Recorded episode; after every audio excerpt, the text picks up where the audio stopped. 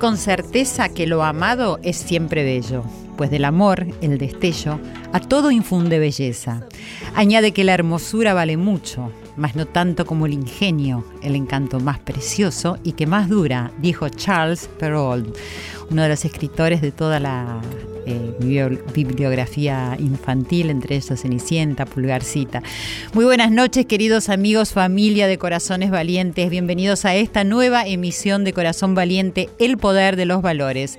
Una gran alegría encontrarnos nuevamente, charlar, andar juntos por este camino que sin duda nos lleva a vivir más contentos. Digo sin duda, sí, porque siento la alegría que surge siempre en los encuentros que tenemos acá, que son encuentros amorosos y verdaderos como este. Y por eso lo asevero, porque hay sensaciones que son únicas para todos y que tienen que ver con el amor, ¿no? Con abrirnos y entregarnos. Así que acá estamos.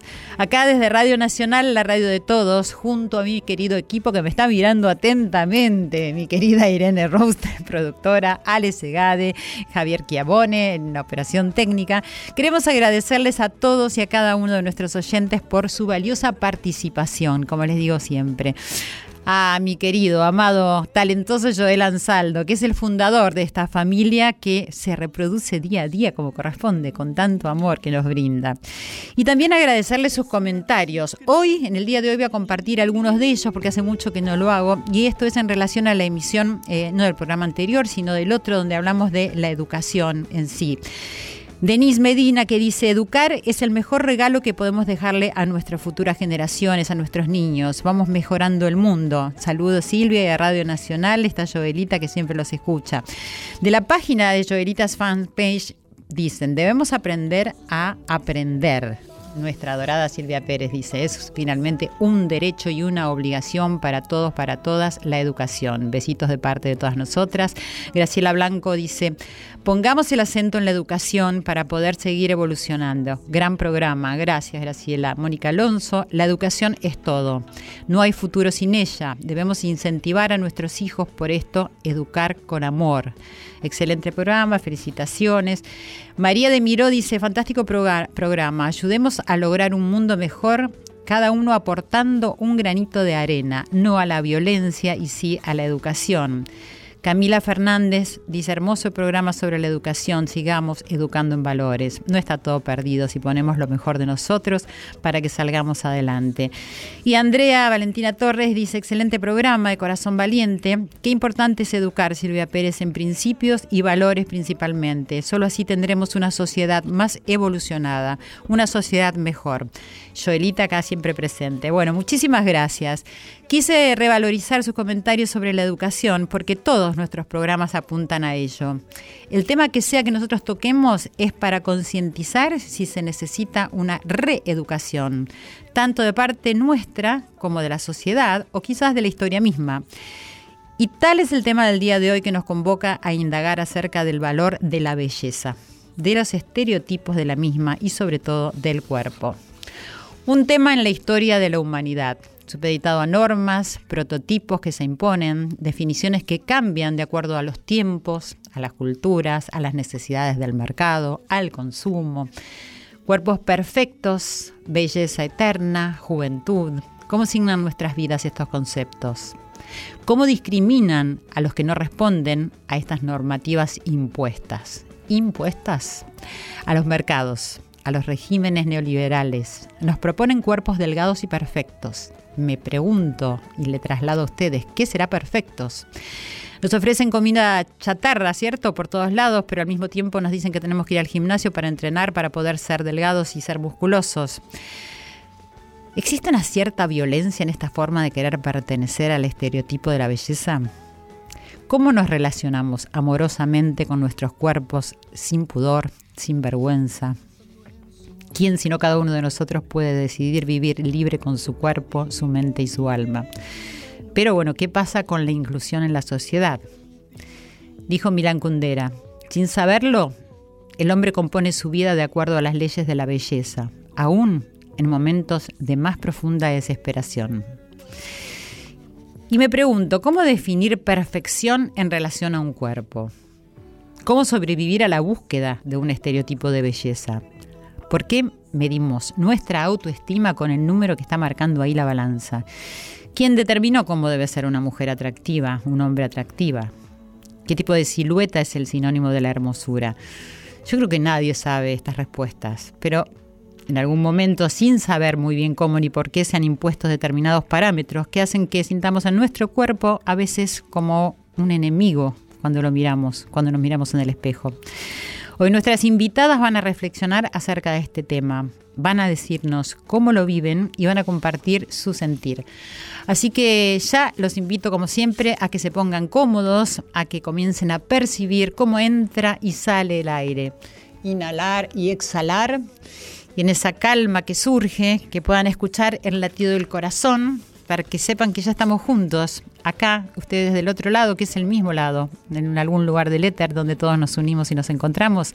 Escríbanos a arroba nacional AM870 Arroba Silvia Pérez es mi cuenta de Twitter y de Instagram. También me pueden seguir en mi fanpage, que es Silvia Pérez, sitio oficial. O nos pueden escuchar en el canal 955 si tienen cablevisión o en el canal 976 si tienen DirecTV. También en radionacional.com.ar. Y les recuerdo, no sé si se han bajado ya la aplicación podcast, que esto para mí era nuevo, ya no es nuevo, dije era. tienen que bajarse esta aplicación y descargar este programa o cualquiera de los programas y lo pueden escuchar en cualquiera de sus dispositivos en cualquier momento que quieran y eso es maravilloso. Los cuerpos perfectos, estereotipos que cambian según las modas, delgadas, con curvas voluptuosas, pechos prominentes, cuerpos andróginos. ¿Cuál es el cuerpo perfecto? Bueno, no voy a hablar más porque acá tengo tres invitadas, cuatro, una que llegó para acompañar a una, pero que ya la considero una invitada más. Así que vamos a una pausa y ya estamos con nuestras invitadas del día de hoy. Corazón Valiente, con la conducción de Silvia Pérez.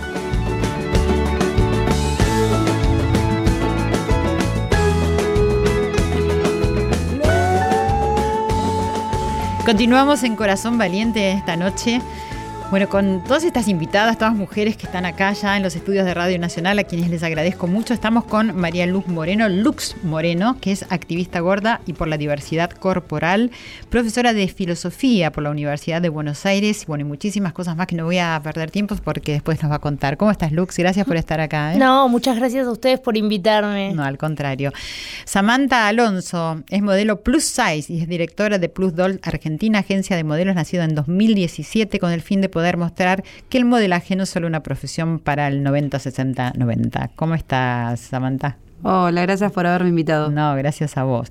Y también estamos con Brenda Mato, y es modelo talla grande, activista del llamado Movimiento XL en la Argentina. También es parte del staff de Plus Model Argentina. Hola Brenda, ¿cómo estás? Muchas gracias por la invitación. No, gracias a vos por estar acá. Y está su mamá. ¿Cómo, ¿Cómo te llamas? Acércate un micrófono. Bueno, acércate porque algo te voy a preguntar seguramente. Bueno, Mi nombre es Mónica y soy la mamá de Brenda. Bueno, gracias por estar acá. Bueno, bienvenidas. Han escuchado un poco la introducción y mm, quiero saber, este, en primera instancia, eh, Lux. Eh, hay un video que vi que está en las redes y que se, se puede ver que se llama El peso del amor. Sí, es un documental que hice en el 2015 como trabajo final integrador en mi especialización en comunicación en géneros y sexualidades para la Facultad eh, de sociales de la Universidad de Buenos Aires. Ujú. ¿Cuál es el fin? El fin de ese video tenía como, digamos, vendría a ser como la, la precuela, ¿no? El, spin-up del libro. Eh, tenía por fin vis- visualizar cuáles son los estereotipos y cuáles son, digamos, las afirmaciones que se hacen sobre los cuerpos diferentes y en específicamente sobre las representaciones de las personas gordas. ¿Y qué te dio a hacerlo? Me dio a hacerlo porque la verdad yo eh, ¿Qué te dejó? O sea, ¿qué quisiera después de haberlo hecho? Eh, fue un tema complejo porque fue la primera vez que yo pongo mi cuerpo, digamos, a disposición en el documental y fue esa fue una, una decisión ética, ¿no? Porque mostrar el cuerpo y decir, bueno, yo soy gorda, estoy acá, este es mi cuerpo y estoy relatando a partir de mi cuerpo una serie de reflexiones. eh, fue un paso importante, fue un paso muy importante porque yo me desempeño como investigadora también de estas temáticas y uno pone cierta distancia, ¿no? Con su trabajo, digamos, más académico. Y de repente estás ahí involucrándote con la experiencia misma, o sea, diciendo, bueno, a mí me pasó esto, que me dijeran gorda tal cosa, gorda tal otra. Y de repente, ¿qué pasaba en una serie de relatos de conocidos, amigos, profesionales de la salud respecto de qué es una persona gorda? Entonces, una pregunta sobre la identidad. De todas maneras, a mí me da la sensación, te pregunto, si eres ser partícipe, siendo que vos estabas dentro de, de esta temática, quizás es como mucho más aleccionador que estar afuera, ¿no? Me parece que es otra estrategia posible para visualizar el tema, pero no, no desmerece de ninguna manera a personas que quizás lo toman desde criterios teóricos y efectivizan, digamos, o sea, hacen estos, estos reclamos o señalan estos señalamientos. Sí, es un lugar para mí más potente el de la experiencia propia como para hacer carne y hacer empatía con otros, ¿no? Para y porque decirle- además está saliendo también un lugar de exposición. Exactamente. Entonces, al exponerte también te sucede algo, supongo. Sí, sí, sí, sí. Aparte, bueno, nada, uno tiene que... Ahí, ahí, ahí aparece también toda una responsabilidad sobre eh, quién es visible en el marco de las referencias de, por ejemplo, el activismo gordo hoy en la Argentina, eh, quién es visible y quién no, ¿no? Porque hay un montón de gente que está laburando y que también, o sea, quizás aparece de otra manera o tangencialmente, y la verdad que ha cambiado mucho, o sea, como el- esto, la exposición también como lugar de referencia, que no es menor. No, es bastante mayor para mí. Y esto del- le pregunto a, a todas, esto del movimiento y esta, eh, ser activistas de este movimiento gordo, ¿cuándo comienza? Eh, en realidad acá en, en Argentina eh, arranca aproximadamente en 2011, o sea, lo que es el movimiento de activismo gordo. Eh, afuera, eh, Lux lo cuenta en su libro, hace todo un, recorrido histórico sobre lo que es el activismo gordo. Arranca quizás, eh, si mal no me equivoco, Lux, eh, a fines de los 60. Sí, principios de los 70. 1968, o sea, con el Mayo francés y lo que son las revueltas de, la de las políticas queer, que son todos estos grupos que se resisten a identificarse, empiezan a aparecer los primeros grupos de activismo gordo en países de, am- de habla anglosajona. Acá recién en 2011. Sí, entre empieza la 2011 y movida. 2013 eh, arranca el movimiento de activismo gordo acá y de hecho hoy en día tampoco es que, o sea, si bien tenemos material teórico, bueno, de hecho Lux escribió Gorda Vanidosa, eh, no, no- no es que abundan los textos teóricos eh, acá de Argentina, incluso creo que de toda América Latina, creo que somos unos de los que más tiene dentro de lo poco que hay. Eh, es un movimiento bastante nuevo y creo que incluso la gente, para que, que entienda y que sepa lo que es el activismo gordo, creo que dos años debe ser. O sea, Sí. o sea, antes era como más del under de entre los 10 gordos que éramos. Claro. Eh, ¿Iniciado por quién, saben? Esto empieza, digamos, o sea, podemos datarlo oficialmente con la publicación de Cerda Punk en Chile, de la Cono. Eh, Cono es una activista BDSM que hace posporno, que hace activismo gordo, que relaciona temas de gordura con sexualidad, ahora específicamente, es antiespecista. Eh, pero acá en Argentina, principalmente, digamos, la primera publicación es El Gordacín de Laura Contreras, que eh, Laura hace su primera publicación en 2011, que después, digamos, hay una presentación en Teatro Mandril en 2013, que es la gran presentación del que Gordacín. viene la chica, la chica de, de. Exactamente, Ajá. que fue, fue Cono y de hecho fue en una época donde ese fanzine de 2011 ya había circulado también por Barcelona con Lucre Mazón y se habían empezado a tender las primeras redes de, de activismo gordo de lo que es la perspectiva crítica. Claro, y después, bueno, después eh, se editó Cuerpos sin Patrones, que, bueno, es de Laura y de Nico Cuello, bueno, Lux participa también, y ese fue como el primer material, o sea, a nivel libro, si se quiere, que, que existió, bueno, y ahora Lux con Gorda Vanidosa. O sea, no y vos también me dijiste que, este, que tenés una presentación la próxima semana de... Sí, yo, en realidad, eh, bueno, yo en realidad formo parte de un grupo de, de formación y pensamiento que se llama Génera, donde sacamos un libro que se llama Emergencias, repensar el Estado y las subjetividades y la acción política, que compila Nahuel Sosa, Marina Cardelli y Alejandro San Cristóbal, que somos muchas personas que escribimos sobre distintas cuestiones contemporáneas, y bueno, yo específicamente eh, lo que hago es contar un poco mi historia y, y relacionarlo con la moda, en cómo el- en la moda, si bien ahora hay una especie de inclusión dentro de los cuerpos gordos, se siguen repitiendo lógicas eh, súper heteronormativas y hegemónicas, es decir, siempre se va a esperar que la modelo sea de un metro setenta, rubia y con ciertas curvas, y siguen de alguna forma estigmatizando un montón de cuerpos disidentes que de alguna forma eh, seguimos sin tener lugar. Entonces, Y vamos a remontarnos un poco a la historia de la humanidad, que, es, que a mí me interesa mucho porque hubo una época en la Edad Media, y además si nosotros vemos el arte, es decir, la gran belleza era las mujeres gordas. Hasta ¿no? ahí nomás, porque la glotonería seguía siendo considerada un pecado capital, de hecho. Eh, a partir del siglo XIII recién aparece que es Edad Media, o sea, lo que vendría a ser el principio del Renacimiento, empieza la distinción entre gordo y muy gordo. Muy gordo era no era una, una caracterización que patologizaba a la persona, sin embargo, tampoco la dejaba en un lugar de, o sea, de, de juicio, digamos, un juicio positivo tampoco. Todo lo contrario, ser muy gordo era aquel que no tenía la, la flexibilidad o la habilidad por su tamaño para ejecutar eh, tareas de caballeriza. O sea, la edad- en la Edad Media, o sea, todo, todo tenía que ver, digamos, todo el lazo social tenía que ver con estas actividades de caballeriza. Las mujeres, si bien eran un poco más regordetas, igual estaban como la valorización de la mujer aparece recién en el siglo XIII con los romanceros, digamos, con lo que se llama el giro heteronormativo, porque eh, la mujer no era muy valorada socialmente. No, claro, pero de todas maneras, yo desde mi ignorancia te pregunto, al ver, por ejemplo, las pinturas de las mujeres regordetas, como vos decís, que para mí, a la mirada del- de hoy en día, eran gordas, eran, eran mujeres gordas, es decir, para lo que hoy exige la sociedad que hay que ser, me parecería que eran gordas. ¿Se la pintaba como una mujer bella o no? Sí, lo- el problema ahí es pensar que la categoría de belleza ha cambiado, es lo que vos señalás. O sea, hoy lo que pensamos que es bello tiene que ver con una, con una serie de procesos históricos y políticos que se ciñeron sobre los cuerpos. Claro. Entonces la belleza ha cambiado en eso.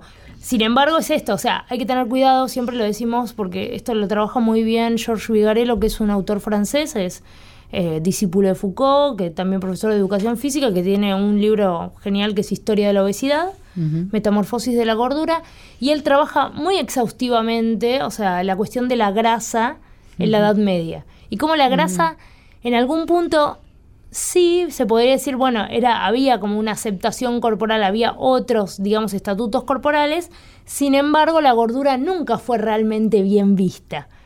Hay todo un trabajo desde la- los médicos medievales, desde el trabajo sobre los romanceros y la corte medieval. O sea que en realidad ni siquiera en, es- en esa época de la historia, es decir, la gordura era como que estaba bien vista, como por ahí la gordura, no puede estaba, parecer. la gordura no estaba patologizada, no era una enfermedad, pero no estaba valorada socialmente como un bien.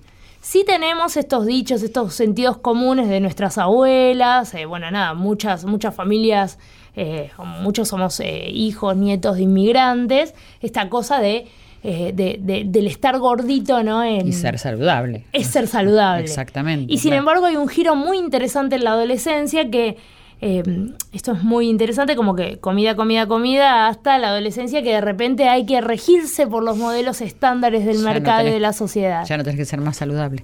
Vamos antes de ir a una pausa, eh, vamos a hablar enseguida cuando vuelvo con vos, Brenda. Eh, quiero que escuchemos un poquito un audio de El peso del amor, del comienzo, y ya volvemos. Salgo a la calle con una pregunta, una pregunta que se aloja en el cuerpo, porque este cuerpo que tengo no es cualquier cuerpo, es un cuerpo gordo.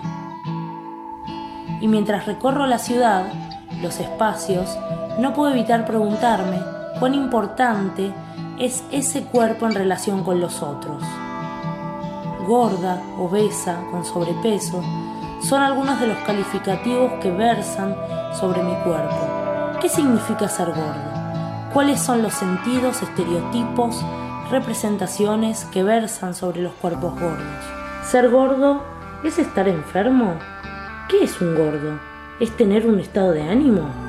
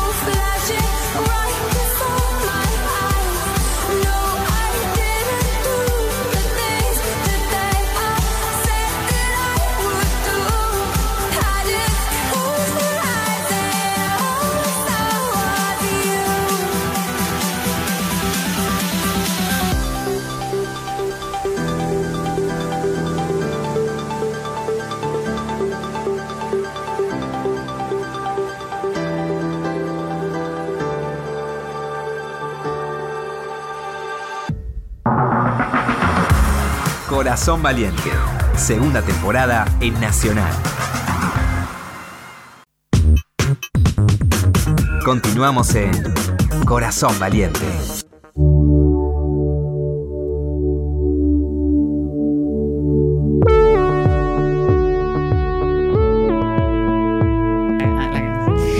Gustó? ¿Les gustó? Estábamos acá haciendo compás- compases de la canción de Joel Ansaldo. Yo te digo, mi hermano. Bueno, Brenda, que no he hablado nada con vos. ¿Qué es ser gorda? Ay, qué difícil, ¿no?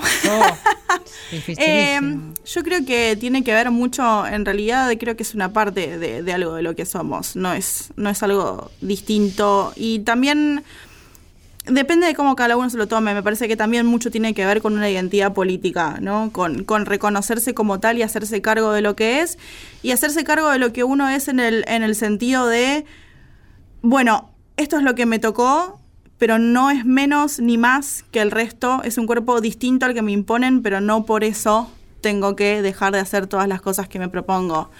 Eh, para mí fue muy difícil por mucho tiempo asumir qué es eh, eso, ¿no? ¿Qué es ser parte? Y también eh, no dejar que esa identidad eh, me frene, sino al contrario, ¿no? Hacer, hacerme cargo de eso y, seguir adelante con, con lo que me había tocado. Sí, de hecho no es una identidad, ¿no? Porque es lo mismo que sería mi identidad ser flaca, ponele, o ser petizo, o ser eh, alto, o ser bajo. Eh, para mí sí es una identidad. De hecho, también. la identidad corporal y una identidad gorda tiene que ver con una identidad resistencial, o sea, que se que resiste a ser considerada eh, una identidad asimilable, digamos, al sistema de consumo. ¿Por qué decir soy gordo es una identidad? Porque la identidad corporal es una identidad que existe, como las personas trans, las personas intersex, los diversos funcionales, los mal llamados discapacitados o los gordos. Las personas gordas somos también, digamos, sesgadas socialmente, o sea, relegadas, y, la, y pensar una identidad corporal que tenga el nombre de gordo, o le podemos poner cualquier nombre, pero en realidad, bueno, yo lo uso, de hecho es parte de mi tesis de maestría, o sea, la identidad corporal como una identidad resistencial, es pensar cómo estas identidades nos dan ahí un lugar también, un lugar para tener una voz, para poder empoderarnos. Decirnos gordos tiene que ver con eso. Sí, Por eso. con una posición política, justamente, decir, bueno, soy gordo y cuál es el problema. Y aparte tampoco podría ser definida porque una identidad corporal tiene que ver con sus infinitas interpretaciones. Decir ser gordo es decir tengo una identidad siempre cambiable, siempre heterogénea. Sin duda, pero claro, también eh, esto de la identidad corporal, porque para mí es un concepto nuevo, es decir, yo me remitía un poco a algo como más profundo, es decir, que, que no sucede, ¿no? Que es identificarse con, con el cuerpo y, y no poder ir a lo que verdaderamente somos, ¿entendés? Y trascender, es decir, el cuerpo. Por eso decir, decía, la identidad puede ser, ser soy gordo, soy flaco, soy alto o soy petizo, ¿no? Pero es, Pero- es importante pensarlo también desde ese lado y es como trascender nuestro cuerpo hasta qué punto, porque también es parte de lo que somos. O sea, tampoco podemos ignorarlo. Y hay muchas veces cuando se hablan de estas cosas, se hablan como de, bueno, quédate con una persona que te quiera a pesar de. ¿Y por qué? A pesar de, o sea, a pesar de que seas gorda, a pesar de que seas... No, es una persona que me quiera como soy y punto. Y si soy una persona gorda, es parte también de lo que soy y Bueno, parte de hablar de eso. Claro, en, en realidad a eso es a lo que voy. O sea, una falta de educación total. Es decir, ya no hablo de nuestro país, donde igual creo que es mucho más grande lo que pasa en nuestro país en relación Sí. a esto de la identificación con el cuerpo, que no lo puedo entender.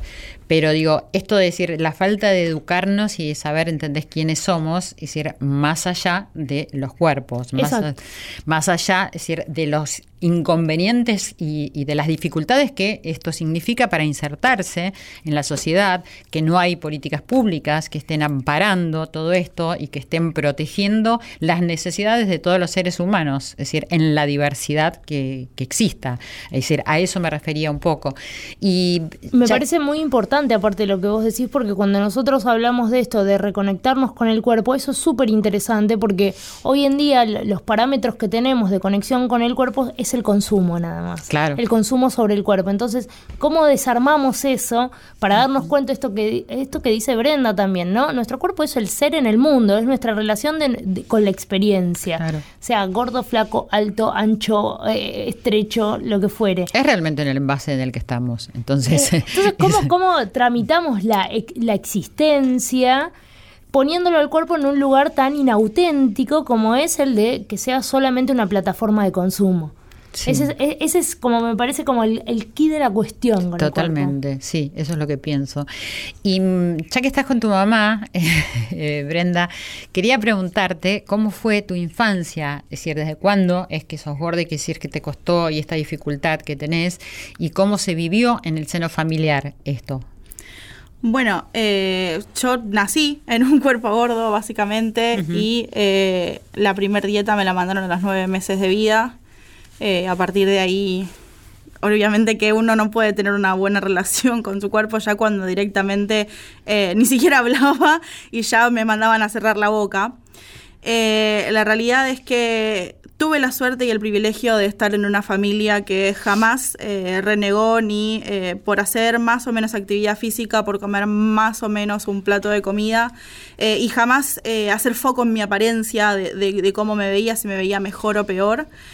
Eh, y también el hecho de, de tener una mamá valiente que durante toda su vida sí luchó contra su cuerpo eh, muchísimo tiempo, que ha probado todas las dietas posibles, todas las pastillas posibles, eh, y algo que hoy en día nos podemos reír de eso, pero hace un par de años había una, una terapia mágica que te, se llamaba auriculoterapia, donde te decían que poniéndote un par de semillitas pegadas con cinta en la oreja, En la oreja, ah, vos sí. adelgazabas. Bueno, adelgazabas, deja de fumar, Todo, o sea, te decían que para era todo. mágico, era la semillita Entonces, mágica. Hoy en sí. día, ¿no? Digamos, después de, de todo este- de, de haber atravesado todos esos procesos, podemos reírnos y decir a la vez, ¿no? Qué, cuánto odio y, cuánta desesperación y, y cuánto, cuánta búsqueda realmente para someternos a algo como eso, buscando siempre eh, el, como la olla al final del arco iris, ¿no? El bajar de peso y ahí está la solución a todos mis problemas. Y agradezco un montón que jamás eh, todas esas inseguridades y todo ese camino jamás lo transmitió en mí. Nunca fue esas madres que transmiten a sus hijas todo lo que no pudieron ser y todas sus frustraciones, sino al contrario. Eh, y creo que haber transitado con ella y ver su sufrimiento y ver la frustración en cada fracaso, porque cuando luchas contra lo que sos y contra lo que es, a veces simplemente es entender que algunas personas somos más grandes que otras y punto. Eh, creo que, que me sirvió mucho a mí para decir como basta, yo no quiero seguir ese camino, yo no quiero luchar contra lo que soy, mi cuerpo es este, haga lo que haga, no cambia, o sí cambia, se modifica, pero se acomoda solo y lo respeto, respeto cómo es y nunca voy a tener el cuerpo que me exige la sociedad que tenga, por más de, de haga lo que haga, intente lo que intente. Entonces, ¿por qué seguir luchando contra lo que soy? ¿Por qué eh, dejar mi felicidad y, mi vida de lado solamente eh, buscando que un número en la balanza diga el número que supuestamente tengo que tener y el resto de mi vida es lo que pasa mientras me la paso contando calorías? Mirando para el otro lado, sí, tal cual. ¿Y te resulta en lo cotidiano y en la práctica? Porque yo digo, sí, siempre en el programa eh, reiteramos un montón de, de preguntas y de indagar en esto, porque todo lo que encontramos, como todo esto que vos relatás, que es tan valioso, porque en realidad decir no vas a dejar de ser feliz y de vivir por, por todas estas cosas que suceden alrededor. eh, pero después uno sale a la calle y tiene que vivir. Y, y eso es un trabajo diario. Es ¿Se puede? Se puede, pero no es fácil. Claro. No es fácil y es un trabajo constante. Es un, es un, yo, yo lo hablo siempre que para mí es una guerra que va a durar toda mi vida y son batallas diarias las que uno lucha. A veces las ganás, a veces no. Hay días en los que te levantás y, y no funciona. Y, y por más de, de mensajes positivos y pensamientos positivos y un montón de cosas, eh, el peso lo, lo sentís, pero no el, no el peso en número, no el peso de la grasa, sino el peso de las miradas y las peso, opiniones claro, ajenas. total, total. Eh, hay días que uno está más permeable a ciertas cosas y, y pesa mucho más que otros días. Yo creo que podés, podés aprender a convivir y a veces, eh, como quien dice, tomar las cosas como de quien viene, pero hay días que no. Y es importante también entender eh, que vivimos en una sociedad no como ese que tiene esa cosa de que vos siempre tenés que estar bien. Eh, entonces viene alguien y te dice, y hola, ¿cómo estás? Bien. Y adentro te estás muriendo, pero vos estás bien. Entonces, el aprender a entender que no está mal estar mal y si un día no te sentís bien, también poder transitarlo y poder aceptarlo y poder entender todas las emociones eh, como cosas positivas, como el, el- hecho de estar mal, el de no sentirme bien con mi cuerpo, de que no me guste una parte de mi cuerpo, de, de tener pensamientos eh, difíciles con mi cuerpo, tampoco está mal. Y lo que sí está bueno es empezar a entender que el problema no son nuestros cuerpos, sino que es la sociedad en la que vivimos que constantemente nos está señalando y que inevitablemente va a hacer que en algún momento eso nos penetre y nos duela. Mm, Sí, eh, vos estabas sintiendo un poco, Samantha, cuando ella hablaba. Contame. No, porque es un poco retomando lo que, lo que dice Brenda. eh, Imagínate que quizás nosotras tres laburamos, o sea, somos activistas, tenemos un marco teórico, tenemos toda la información eh, al alcance de nuestras manos y también cuesta, porque si lo ponemos a pensar, eh, o sea, salimos a la calle y las representaciones de las mujeres son 90, 60, 90, prendemos la tele, no, nunca hay una protagonista en una novela que sea gorda, salvo que sea para, para ser ridícula. Eh, eh, abrir las redes sociales, ahora con el tema del verano, esto de los cuerpos del verano, cómo llegamos al verano, todo el tiempo la industria del fitness, las dietas para, para hacer, los- de hecho los gimnasios explotan ahora en esta época del año. Entonces, por, por más que tenés la teoría, estás súper empoderada, hay días que te levantás y como yo digo, te sentís un culo. Claro. Y, y está, y, y no está mal tampoco, es decir, ok, algo, o sea, si me siento así es porque algo realmente está pasando a nuestro alrededor que, que está mal, o sea, que no somos nosotras, que nos va a influir obviamente, pero que alrededor algo está pasando y nos están todo el tiempo condicionando a que ser flaco es lo que está bien y ser gordo es, es ser enfermo. Sí, hay algo súper interesante en eso y siempre yo cuento esta anécdota que es, bueno, nada, yo me hice un bypass gástrico no por una cuestión de peso, sino por una cuestión médica de enfermedad de reflujo gástrico muy avanzado. Y en mi edificio se volvió el gran tema de discusión en el consorcio entre las señoras del consorcio de que eh, la gorda del segundo A había bajado de peso y un día una de estas señoras eh, me agarra en la puerta y me dice, yo te quiero decir algo, pero no te ofendas. Le digo, sí, Olga, decime lo que quieras. Y me dice, yo te veo desde que estás así, estás más feliz. O sea, me, me cercenaron a un 30% el estómago y según Olga yo estoy más feliz Claro. porque bajé de peso. Claro, Una característica de la gente, es decir cómo te sentís. ¿viste? Exactamente, ser gordo es estar mal, es estar, o sea, es un problema que hay que resolver el gordo. Claro. No, y aparte, eh, eh, esto de, lo de la señora Olga pasa todo el tiempo, es decir... eh, Ahora mi vida es más valiosa que, que peso No, menos. pero aparte Sobre porque todo la gente... para Olga, ¿entendés? Sobre todo para Olga y para la mitad del barrio. No, pero aparte Pero pasa es- esto que todo el tiempo la gente tiene que opinar sobre nuestros cuerpos. Es decir, y esto, esto de que te felicitan, si bajas de peso es como estás más linda, y si te engordaste no te lo dicen, y como que está el ¿Vos cuchicheo. estás bien? Te, Claro. te preguntan. Claro, te ¿Vos pasó estás algo, bien? estás comiendo bien. Y esto de opinar, ¿a- cu- ¿cuántas veces nos han violentado en la calle como el gorda de mierda o te vas a morir de un paro cardíaco? Y la realidad es que a alguien que fuma un cigarrillo no le voy a decir si no lo conozco te vas a morir de cáncer de pulmón. Para nosotros sí nos violentan. O sea, la violencia hacia los cuerpos gordos es extrema. Es extrema y, es todo el tiempo. Y es contradictorio porque todo el tiempo eh, te tiran eso, pero te- después te dicen, pero te lo digo por tu salud. Claro, pero es como tampoco Por estás pensando bien, eh, claro. en mi salud mental, porque todo es- eh, o sea, llega un momento que eso se termina eh, transformando en hostigamiento, ya deja de ser un consejo amoroso de salud, cuando a la tercera vez que me está diciendo como te vas a servir otra porción, a vos te parece, te vas a poner esa ropa, te va, ay, es como llega un momento en el que ya trasciende el consejo de amigo y, y sobre todo deja de ser un consejo amigo cuando viene una persona que ni siquiera conoces y a la que no le preguntaste absolutamente Sí, y nada. aparte dicen cualquier cosa. Te dicen que, no, por ejemplo, yo hago ejercicio de alto rendimiento. Acá las chicas lo saben porque, bueno, nada, o sea, ya me conocen hace bastante.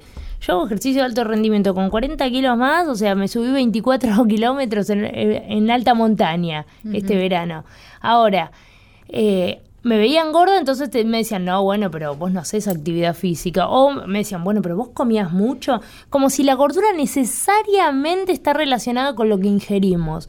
Hay diversos tipos de gordura que pueden ser hormonales, que pueden ser de... de- emocionales, puede ser de todo emocionales. tipo. Exacto. Ahora, de todas ahora vamos a retomar esto que estás diciendo, Lux, pero también decía, ustedes saben, porque creo que todos sabemos, que toda la gran mayoría de la gente está todo el tiempo opinando acerca de cómo nos sentimos y qué es lo que tenemos que hacer y qué es lo que no tenemos que hacer.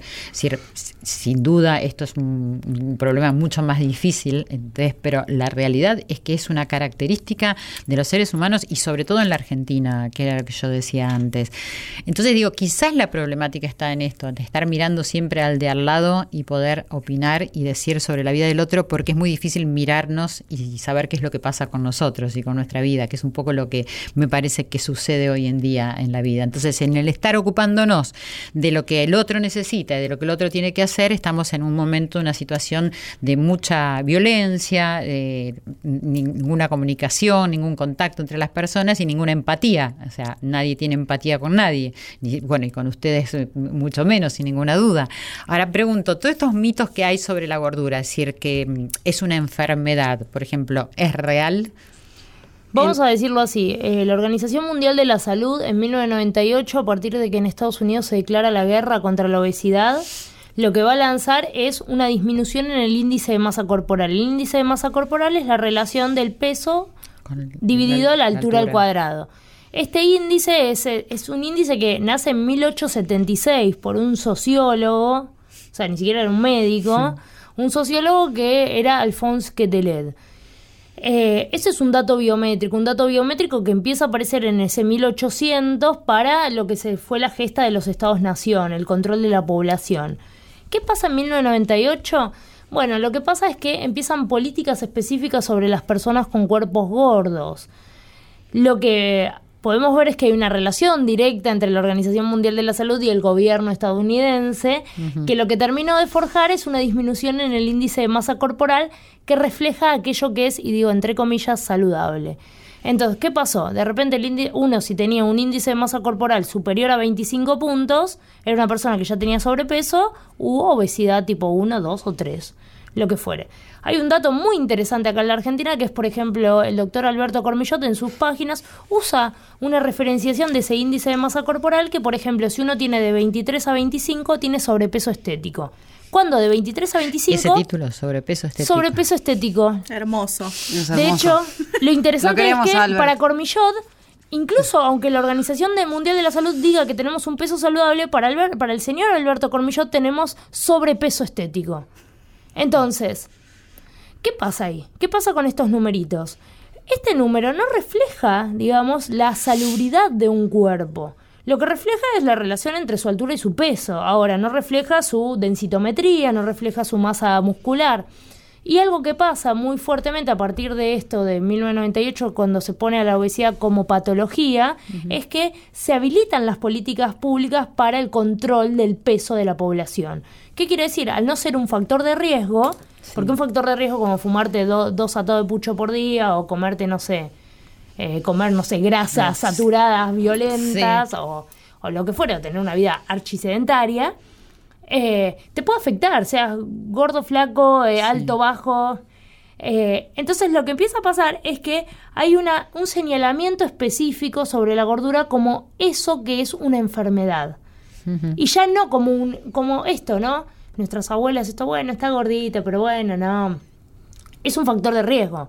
O sea, de hecho yo por lo menos como activista gorda sostengo que es un factor de riesgo, como cualquier otra cosa, pero en una patología crónica. Porque al nombrarla como patología crónica, entramos en un dispositivo de discriminación, Claro. y discriminación desde los dos lados, tanto negativa como positiva, que funcionó de igual manera con el ejemplo que siempre doy con el VIH. Claro. Entonces, el tema es, no, no es que es un mito, el tema es, lo que tenemos que rever también es que las condiciones en que la medicina le da estatuto de patología a algunas cuestiones, está también permeado por políticas, economías y razones transnacionales. Entonces, ¿Qué pasa? Todos los cuerpos no son iguales. Y la medicina nos da índices fisiológicos que son binaristas, o sea, son hombre o mujer necesariamente, o sea, no existe nada más en el, en el tintero. Y no solo eso, sino que es binarista y son en general, en general estandarizaciones fisiológicas. ¿Qué quiere decir? Hay un rango, hicieron estudio de un rango de acá 200 personas que viven, no sé, en tal lugar Claro. cuál es el funcionamiento del colesterol en tal lugar. Ya George Canguilhem, el, el maestro de Foucault, de Michel Foucault, decía que este tipo de estandarizaciones lo que terminaba haciendo es transformar a la fisiología en la forma de estandarizar y patologizar a los cuerpos. Claro. Aquel que tiene, no sé, 201 de colesterol ya tiene colesterol alto. Claro. O aquel que tiene, o no sé, y por ahí tiene 201 de colesterol y pesa 50 kilos. Y el colesterol alto es una condición que se da por estrés, ¿no? Por condiciones de vida. Sí, por, ah, por diversos factores. Exactamente. sí. El problema es que la medicina, al tomar esto y, y estas directivas de la Organización Mundial de la Salud, hay todo el tiempo un señalamiento sobre las personas que tienen sobrepeso. A mí me duele el dedo meñique, a mí me van a decir, no, es que vos estás gorda. Los médicos siempre te, te van a ver y te van a mandar a. O sea, te ven y te van a decir, tenés que adelgazar, tenés que bajar de peso. No te hacen un estudio, no te ven, tipo. eh, Sí, a uno siendo médico. O sea, aunque no sea un Sí, sí, médico, te sí. va a decir, te pasa por, por esta situación. siempre, ¿no? siempre van a relacionar la gordura con, con enfermedad. Y después, a partir de ahí, después vemos. Pero siempre. Y aparte el sistema médico tiene esto, se ha logrado imponer a partir del siglo XVI más o menos como un, un saber validado socialmente. Es un saber que, que tiene cierto, digamos, digamos, cierto régimen de poder epistemológico, cierto régimen de poder de saber. Sí, si te lo está diciendo el médico es porque tiene razón. No se le puede cuestionar. Sí, aún así hoy creo que las cosas son diferentes. Igual hay una pregunta que les voy a hacer después porque digo, ¿qué pasa con todos nosotros que todos sufrimos? Porque sufre el que tiene que ser siempre joven porque no puede ser siempre joven, claro. es Sí, decir, sí, totalmente. Sufre el que tiene que ser siempre flaco porque a lo mejor no podés.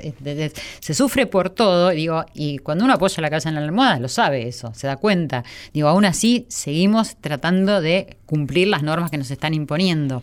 Entonces ahí, ahí está el nudo de la cuestión. Exactamente. Y quiero saber eh, qué es lo que más sufren, qué es lo que más dificultades trae- les trae de todo esto. A mí creo que lo que, lo que uno puede sufrir más, y, y creo que para mí es como el caballito de batalla, es la situación en la que a uno lo excluyen simplemente con mirarlo, ¿no? Con, o sea, a uno La lo mirada. ven y lo, y, lo, y lo excluyen, ¿no? Y lo excluyen en un sentido de no, no solo que uno tiene un cuerpo que no es bello, que no es, de, no es deseado, es un cuerpo que no es merecedor de amor. Claro, que no es merecedor de ser deseado, no es verdad que no sea deseado. No no o sea, Claro. eh, eh, es deseado como fetiche únicamente, o sea, porque también, ¿no? Así, así de, de lógico y entreverado es el capitalismo, que bueno, siempre un cuerpo disidente puede aparecer en el lugar del fetiche. Claro. Pero el tema es, ¿por qué, por qué no se, no, alguien no podría amar un cuerpo gordo? Porque socialmente está como mal visto, qué sé yo, o sea, siempre hay algún comentario, ¿no?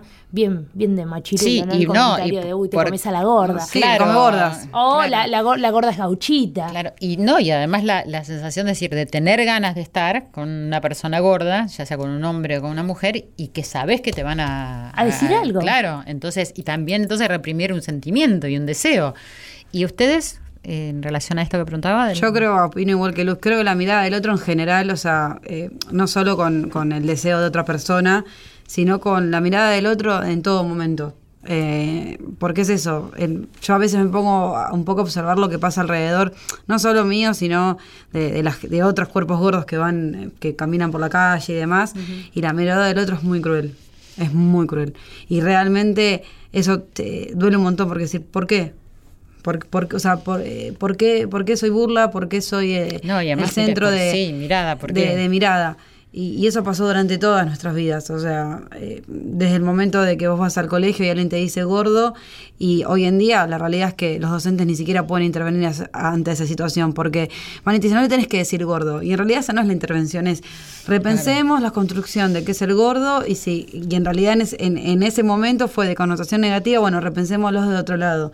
Incluso ni siquiera hoy en día podemos pensar, o sea, somos conscientes de lo grave que son los estándares de belleza. O sea, en, Claro. o sea, en un año donde o sea, eh, las mujeres eh, luchamos por el derecho a decidir sobre nuestros cuerpos, los estándares de belleza son realmente nocivos y realmente tenía que haber políticas públicas, digo así al aire, por ejemplo, no sé, que dentro del ESI, o sea, de la educación sexual integral, se pueda hablar sobre los estándares de belleza y cómo, sobre todo a las mujeres más que a los varones, cómo nos condicionan desde niñas. Sí, igual O sea, en la ESI está contemplado. El problema es el abordaje. Sí, me bueno, parece, porque sí, el problema como- de la, sí. en la ESI es sí, hablamos de estándares de belleza, pero hablamos así nomás. Y es esto, cómo deconstruimos esa mirada no totalmente saben, violenta por- sobre la persona No, gorda. es que no hay. Yo es que no saben cómo hacerlo porque además, es decir, la persona que tiene que darte eso, ¿entendés? El docente tampoco lo sabe, no sabe cómo hacerlo. Por Yo eso yo hablo de reeducarnos en, es decir, todos. Sí. Es- es una Yo re- creo que igual no hay una conciencia todavía de, de, de lo grave. Es como que, bueno,